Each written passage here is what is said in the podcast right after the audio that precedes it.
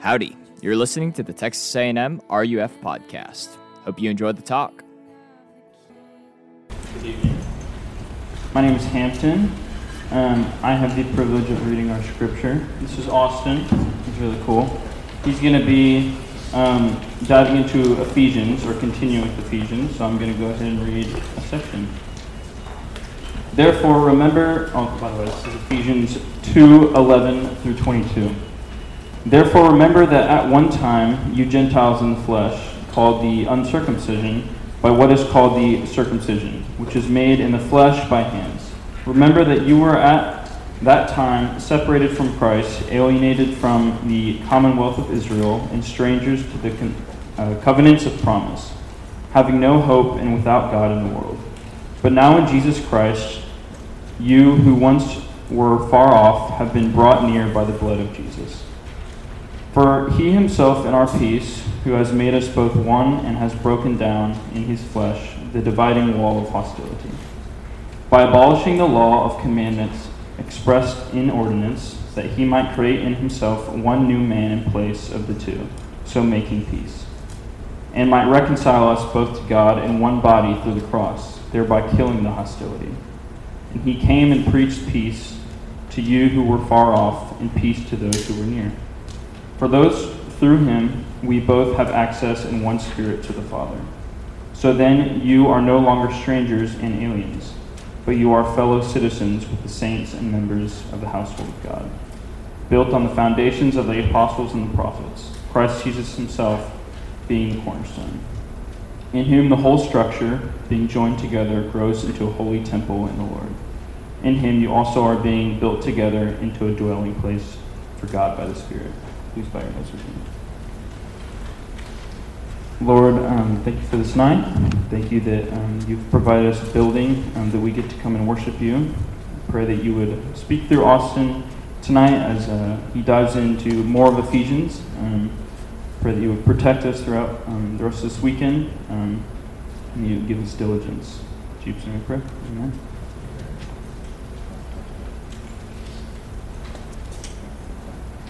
Awesome. Uh, thanks so much, Hampton. Uh, y'all, Hampton's awesome. Uh, get to know him. He's also got great hair. Uh, and his dad is uh, actually leading our spring retreat, and he's awesome. Uh, Reverend Derek McCollum. Also great hair. so, yeah, go to the Instagram page. You can hear Hampton's dad talk about what we're going to be talking through. We're going to be going through the book of Jonah. it's going to be awesome. So, Come spring retreat. Can't plug that enough. I think you'll find it to be really refreshing, even when you're really busy. Uh, yeah, you'll find it to be refreshing. Time of fellowship, hear some amazing teaching, and time of rest. So uh, we'd love for you to come. Look, uh, I just want to say this. If, if this is your first time to walk through the doors of all faiths, and you are coming to RUF for the first time, I want to say welcome. Really, we're glad you're here. Really, and, and I want to say this. At RUF, we believe that you're never so good that you stand outside the need of God's grace while at the same time you are never so bad that you stand outside the reach of His grace. And we hope that we embody that. That when you come to RUF, you taste that. And so we're really glad you're here. Uh, you could be at a basketball game right now. And uh, yeah, I mean, I did that in college, and uh, y'all, are, y'all are way more faithful than I am. So. Uh, well, in, in, May of 2008, there was a news story that uh, really received global attention. Um, and the story was about a woman who lived in Zagreb, which is the, the capital of Croatia. Uh, she was an ordinary working woman. She lived alone in an apartment. Uh, and one evening she came home from a hard day of work, made a cup of tea, sat down, and actually died from natural causes. And this story received global attention. And it's a bit odd because, like, why was this story of this woman who, who was found dead in her apartment in 2008 so newsworthy? Well, the reason was, and it's tragic, because she died in 1973. None of her neighbors looked for her. She had no family that reported that she was actually missing. Nobody knew that she was gone. And this is a tragic story that depicts terrible loneliness of being dead for 35 years and no one even noticed. And around the world, everyone received that story with, with just anger. Because everyone knows that no one was meant to actually die alone. That no one should be that isolated. Like, how does that happen? And sadly, that's the effects of the fall and sin. And tonight we'll be unpacking the contributing factor. The Bible's answer is one word hostility, which leads to division and isolation. And hostility, it really is a, a pretty apt description of humanity's relationship throughout the years. Whether you go back all the way to Genesis 4, where you see Cain murdering his younger brother Abel right after the fall, or to Genesis 6, where God looks at the world that he made and weeps because it's full of violence, or to world wars in the last century, or, or to treating people of different race as slaves, or to politics today where each side seems to shout and demonize the other, or even to family units where there's verbal and physical abuse, and all the way down to probably today for a lot of you, where something hurtful was said, or I don't know, just a general cold feeling you got from someone that just ignored you in a way that said, you don't belong here. All of that, all of the extreme obvious, all the way to the mundane every day, it can be summarized with this word hostility. That ever since the sin entered in the world, humans have been fighting and hurting one another fragmentation and division everywhere, that people are left isolated, alone, and hurt. And it's not the way it was supposed to be. Well, we are walking through the book of Ephesians and seeing how it reveals to us that God is a God who loves to reconcile things that are alienated. He loves to heal things that are broken. He loves to clean things that are dirty. And He loves to bring life where there is death.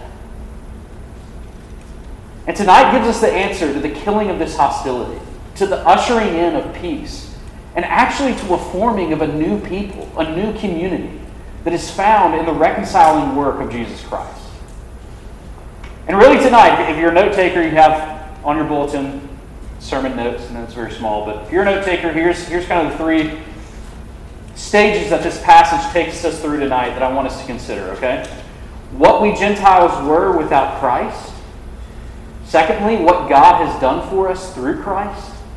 And lastly, what we are now becoming in Christ. So, what we Gentiles were without Christ, what God has done for us through Christ, and what we are now becoming in Christ. So, first, what we Gentiles were without Christ in verses 11 through 12, verse 14. See, this passage won't make much sense to us tonight unless we remember that in the Ephesian church at this time, when this is being written, there are two sets of people, both Jews and Gentiles. Gentiles biblically meaning a non Jew, which is actually almost all of us tonight, if, you, if, your parents are not both Jewish, right? Or if you don't come from Jewish descent.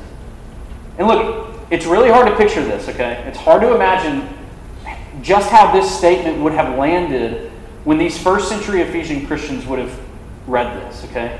That ethnically, politically, socially, these two groups were very hostile towards one another. And, and it's really almost impossible to draw a one to one connection here, but, but the level, level of hatred and hostility would be kind of like a church in the South filled with African Americans and KKK members. This is how extreme the hostility was.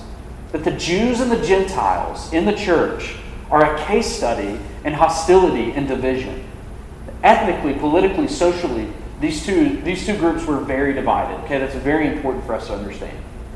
Because if Paul in verses 1 through 10, last week that we studied in, in chapter 2, if he was describing our lost condition from the viewpoint of our personal depravity, what we find now in this passage that he is getting us, his audience, getting us to consider, it's lost, our lost condition from the viewpoint of redemptive history. Because the Bible teaches that God actually revealed and worked his plan in real history, especially through the calling of Abraham and through the creation of a covenant community of the nation of Israel, through the Jewish nation. And it's through the Jews that God promises that they would be the light to the nations, namely in the coming of Jesus, Jesus himself, who is a Jew. So that's important for us, right? Because what Paul does is he is asking the Gentiles, the Ephesian Christians who are in this church at this time, to remember. This is the first imperative that we encounter from Paul in the book of Ephesians. He says, You Gentiles, that's us, okay? Paul's saying, remember who you were before Christ. Remember your history. And what does he what does he ask them? What actually describes this, right? When he, when, he, when he asks them to remember their history, he wants them to remember the darkness and the hostility that characterized them outside of Christ.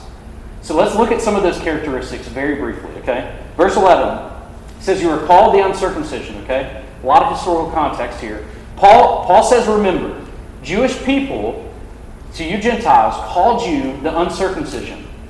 And that's important because circumcision in the Old Testament was the mark of God's people, of the Jewish nation. And between Jews and Gentiles, those two words actually became a racial slur. This is how they threw shade at one another, like back in the day. Because the Jews belittled the Gentiles by calling them the uncircumcised.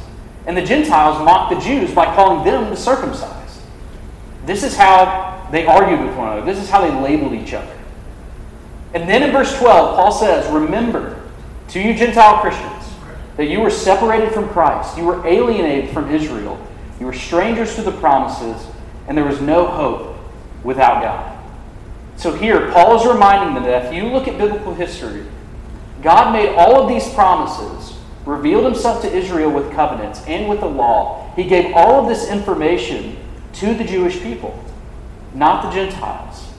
Sinclair Ferguson, who's a wonderful theologian, he summarizes it well when he says that many of the Ephesian Christians before Christ were Christless, they were stateless, they were friendless, they were godless, and they were hopeless. In a nutshell, they were not God's people.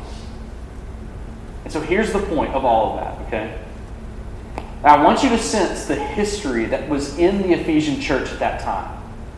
That a whole history of each group being distinguished from the other, fighting one another, that Jewish people were the insiders. They had the knowledge of God. They had the promises. They were, and they were unwilling to share it. They were the religious ones.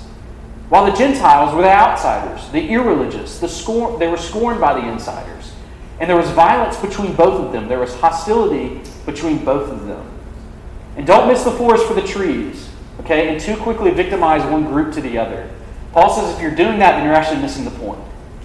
Because he doesn't, he, will say this later, or earlier in Romans 11, he'll, he'll say that actually both Jews and, child, and Gentiles are prone to pride. So Paul's not taking sides here. But Paul is reminding the Ephesian Christians, he's saying, remember your former state. He's saying, he's reminding them of, and us of all of that truth tonight. That apart from being reconciled to Christ and being in community with God's people, the church, there will, there will always be alienation and hostility. That was a lot, right? so, like, why would that be the case? Because apart from Christ, everyone is trying to build their own sense of self, their sense of worth on something. And what, whatever that is, it becomes our identity. And that thing is the place of superiority and hostility. We take the good things that God has given us, like culture, abilities, talents, intellect, whatever it may be, and we pride ourselves in those things and look down on those who don't have it. Um, I, heard a funny story one time. Well, it was a funny story from a friend who, who was watching, watching this documentary uh, that was highlighting actually these mission trips that some Americans would make to this rural uh, Wadani rainforest village, which was actually kind of near Ecuador. And the Americans would like come, and they would come every year, and they kind of looked down on these on these primitive people, and they would show up and just kind of like paint their villages and like really bright and shiny colors, and they would clean things up, and they would try and teach them like some first world skills. And when the, they actually interviewed the, the Wadani people, and they used an interpreter for this, like the Wadani people were like, I don't really know why they show up. like, I, I don't know, like, I don't understand why they do this every year. Like, do they think that we don't know how to paint and clean? Like, what's the point of all this? But then, they'd actually follow the Wadani people, because the Wadani people would take the Americans out uh, to go hunting, and they would teach them how to hunt monkeys with blow darts and like how to climb trees. And of course, like the Americans were horrible at it. Like they would embarrass themselves. And you would, you would watch in this documentary of these Wadani people just laughing and like kind of making fun of them uh, as they were like making fools of themselves. And they would, they would laugh themselves and they would also be interviewed and they're like, these white people like are crazy. Like they wouldn't last three days. They would shoot a monkey, they wouldn't even know how to like go get it. And like what you found out like in this documentary what was happening was that each culture was elevating what they were good at and known for. And they were making it a place of pride and trying to belittle the others who couldn't do it. And it actually begs the question tonight.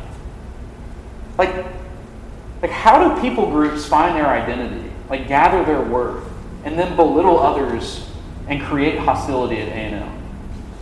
Like, how do we do that? I, I, I want to be gentle with this, but like, I don't know, like, we may not say it out loud, but like deep down, we're like, you know, like I'm in the student org or in the outfit on the campus that has the best of the best, like the, the people that actually care about character. Because that student organization over there or that FLO is the trashy one or the weird one. Like, because our group has like the greatest GPA, like, and over there, like they're the partiers, like they're the misfits. Like that line, that line of thinking creates hostility. Or we're tempted to think, you know, like, I'm not in a fraternity or sorority. Like, I don't have to pay for my friends. Like, I, am secure. But those Greek people, I don't know. I, I guess they're just weaker. And it creates hostility. Or we think, you know, like, I, came to RUF tonight and I didn't go to a basketball game. I, I, must be better than those heathens watching the basketball game right now. I was one of those heathens in, in college. So. Um, you see, Paul tells the Gentiles to remember their state before being reconciled to God and to God's people. Because our hearts are prone to spiritual amnesia. Even as Christians, we forget.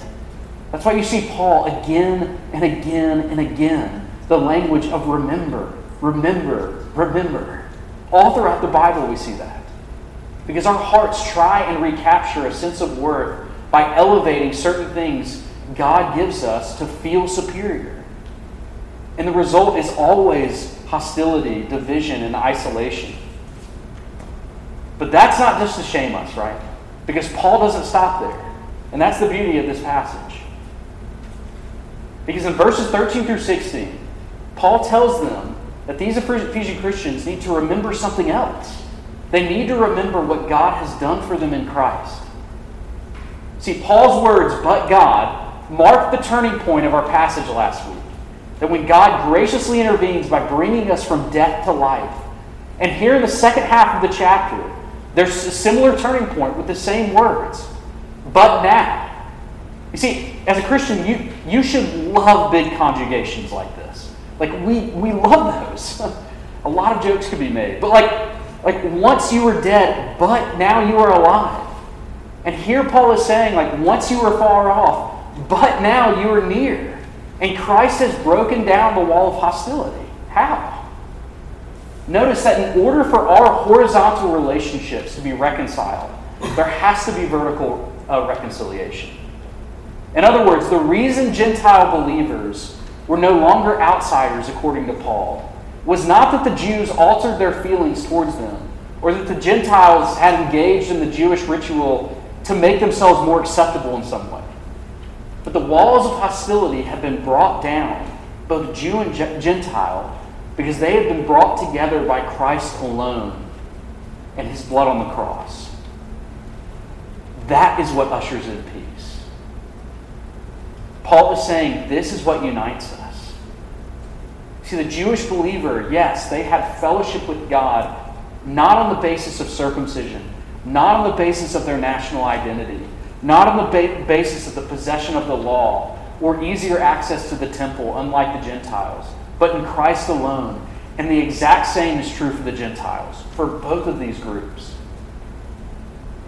Which means tonight that all of us, Jew or Gentile, black or white, poor or rich, prostitute or pillar in the community, we are all reconciled to God in the exact same way by Jesus taking our record of hostility and by Jesus fulfilling the law for us and drawing near to us through his great sacrifice on the cross.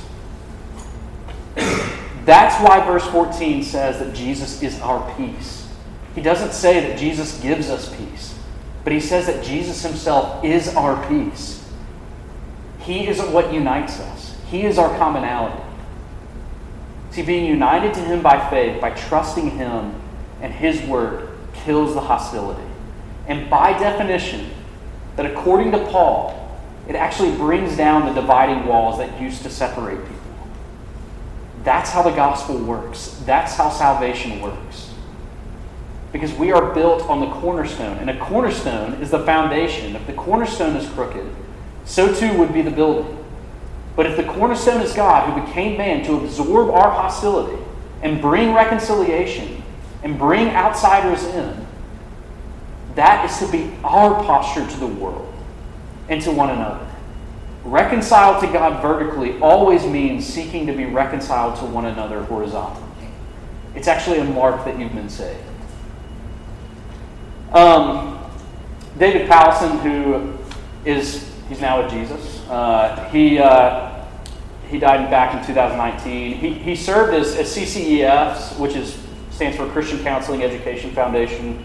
Uh, he, he was executive director and a faculty member and a senior editor there. Um, but David graduated from Harvard. He held a PhD from the University of Pennsylvania in psychology. And he had an MDiv from Westminster Theological Seminary. And as he was getting his PhD, uh, studying psychology at the University of Pennsylvania, he, he shares a story that all of, all of the students are actually required uh, to have an internship. And his internship was at the local mental institution at the hospital. And a part of his internship, part of his specific job, was that he was, he was called to actually conduct the exit interviews for people who had received treatment and were actually stable enough to leave the mental institution. And as he was conducting these, these exit interviews, he would always end with the same question. He said, Okay, now tell me, now that the interview is kind of over, what's the number one thing that you found most helpful during your time here? Was it the medicine? Was it the therapy? Was it the group therapy? And in almost every single one of his exit interviews, he started getting the same answer. It was Sally. It was Sally. And he started kind of like, okay, what's going on here? Like, who is Sally? And they would try and explain it to him. And after multiple exit interviews, David discovered that Sally was an African American woman who was the custodian that worked the night shift at the mental health institution. And Sp- Sally spent her evenings cleaning up the waste and the garbage of those who were mentally unstable and those who were forgotten. It didn't matter what their background was, where they came from, or what they suffered from. But in every exit interview that Powlison actually recorded, every patient mentioned that Sally loved them and cared for them and always talked about Jesus. She would say things like, and he wrote this, she would say things like, You know that you're precious to Jesus, right? Do you know that he actually loves you? That you're precious in his sight? And Powlison, a graduate from Harvard, getting his PhD in psychology, shares that it was Sally, an African American woman serving as a night custodian who loved her job and loved the unlovable. That was actually what changed his life, and he became a Christian. And I really want to press this in on us tonight. That the first implication that Paul points to us as a sign, as a mark, that if you are a Christian united to Christ, is that the normal barriers that separate and divide people actually come down, and hostility is killed, and there is actually a new unity. And Ephesians says that there's actually a one new man, a new humanity. That's who you are. And so my question for, for us tonight is like, like how, how are we doing? like would people look at RUF and say, man, that, that's a place where the other stuff just doesn't matter. Like, it just doesn't matter if you wear Greek letters on your, like, or not. It doesn't matter if you're white or black or Hispanic. It doesn't matter if you're in the Corps or not. Or if you have lots of Bible knowledge or you don't have any at all. Like, it doesn't matter if you're socially connected and impressive or not. There's actually unity and love and care because of Christ. Like, how are we doing? Like, are the walls of hostility coming down between you and your roommates? Like, are the walls of hostility coming down between you and, I don't know, friend groups within RUF? Listen, let me just say this as a sideline comment. Uh, I was a student at RUF at Mississippi State, then went to go serve as an intern at, at Auburn. And like, I loved it when people showed up to RUF who were new and then left and were actually kind of confused. Not confused about the gospel message and the word being preached. Do not want you to be confused about that. But I loved it when people walked away and said, like, what is it about that group? Like, they're all kind of different from one another. Like, why are these people hanging out with one another? Why are they asking each other about each other's lives? Well, why? Like, I hope it's because of Jesus. And you actually taste that when you come to RU. I hope you leave a little confused. Because we want you to. Because you look at this world, you look at this campus, and you say, wow, there's something different about this group. And I hope we're doing that. And here's the good news I'll, I'll leave with you tonight, and our last point that, that Paul leaves us with. He tells these Ephesian Christians to remember and to lean into what is already true of you if you are in Christ. So, lastly, what we are now becoming in Christ. Look what Paul says. And this is pretty amazing.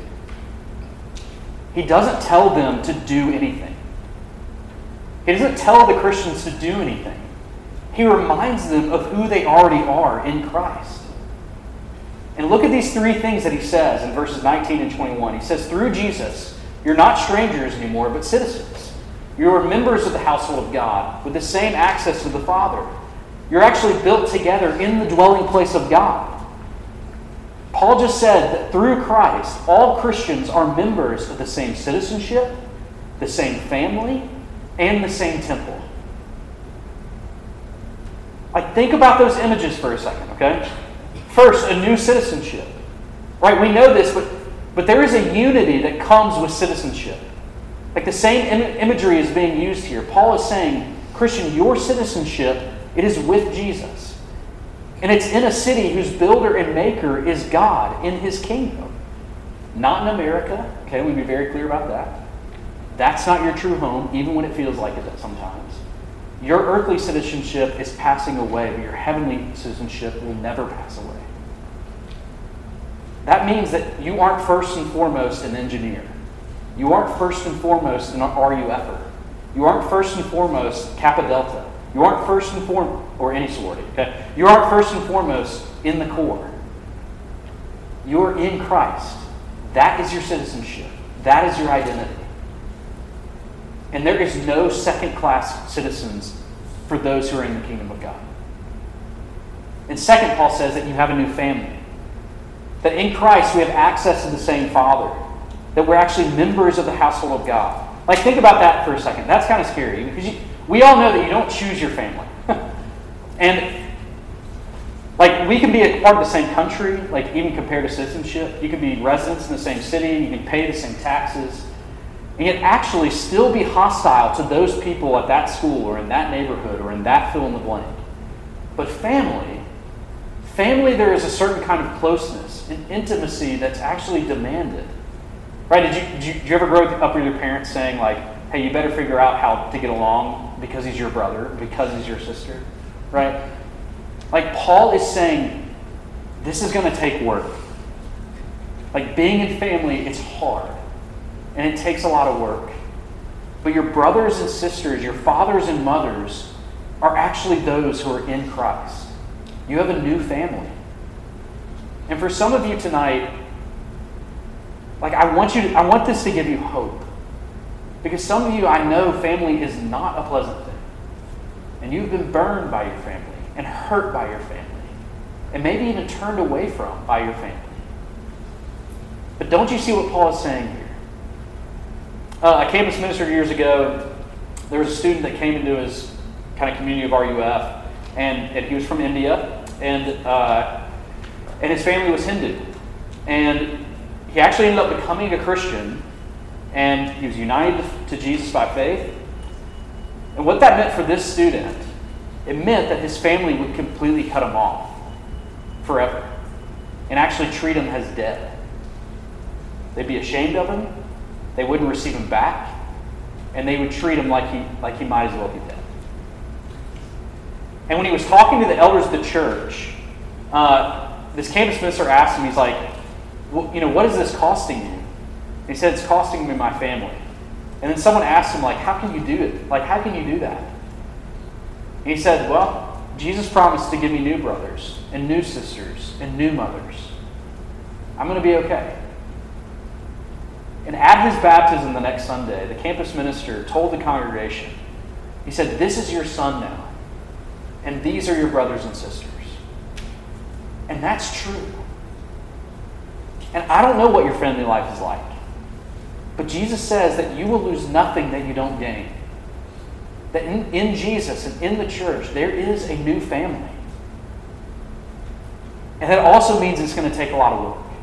But if we are family, hear me say this, okay? That means ultimately that if you are a Christian tonight, you have more in common with a guy living in the slums of Haiti who is a Christian.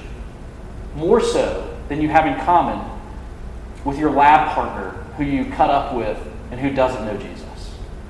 And even with your family, your own family who doesn't know Jesus. And we say like there's no way. But it's true that it takes hard work of finding that commonality in people that are different than us, but are also in Christ. But Paul says, put yourself in spaces of Christians that are different than you. Take on the posture of leaning, learning, and listening. And a great place to start, I think, is here in RUF. And lastly, okay, wrapping them up here.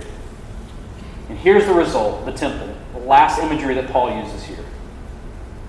And this would have sounded crazy to Jewish ears, okay? This is why our historical context is important. Because the temple was the dwelling place of God, all of his glory, all of his beauty, his presence with his people. And Paul says the temple, the dwelling place, it's actually now here. It's with his people, both Jew and Gentile, together. Do you want to see the beauty, the glory, the fullness of God in all of its glory? It's still the temple, but the temple is now my people. You want to, you want to know the beauty of God? Be with and where He dwells, actually with His people. Um, there's an old commercial with Serena Williams. Uh, it, it, shows her as a little girl, and she's practicing with her dad in tennis. And her dad says, Serena, I want you to imagine that you're in the U.S. Open and you're serving. And what you see is like it transitions to future Serena, and she's in the U.S. Open, and she's about to serve. And in the background, her dad is talking to her, and he's telling her, "All right, you got to do this. You got now. Now imagine you hitting a backhand. It shows her hitting a backhand in the U.S. Open, and then it kind of comes back to little Serena as a little girl. And he says, "Now I want you to practice it." You see, this is the Christian life. You are becoming what God says you already are and what you will be one day. And what Paul is saying is look ahead, imagine, and practice being that. That's you being in Christ.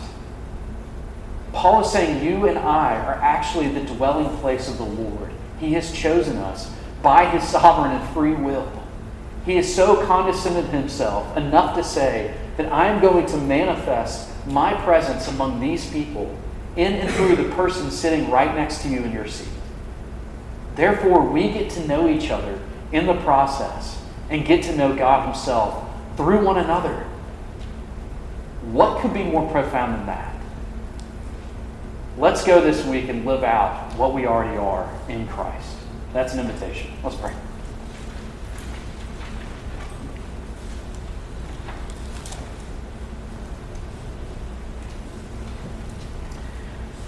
Father, you promise us that through you we are being built together into a dwelling place for God by the Spirit. Lord, I help I, I pray that you help us to believe that, to believe that truth, and to live out in what we already are. That we would love those that you placed in our life that are different than us. That you would start here in our RUF, start in our own hearts, in the way that we love and care for one another, knowing that you've saved us and given us a new citizenship that we're no longer alienated from you, and that means we're no longer alienated from one another. Father, you've given us a new family in Christ. That if we are in you, we have brothers and sisters in Christ. Would you teach us how to learn and to listen to one another and continue to break down the walls of hostility? But Father, would you help us to remember that you actually dwell in us, that your temple is with us in us, that we are united to you forever. We love you and we thank you for your son, Jesus. In his name we pray. Amen. We hope that you've enjoyed this episode of the Texas A&M RUF podcast. If you're interested in joining us for a large group, we would love to see you at All Faiths Chapel on the north side of campus across from Sbisa at 8 p.m. on Wednesdays. Go ahead and follow at Aggie RUF on Instagram for updates about any other events we're putting on. We hope to see you around. Thanks and gig 'em.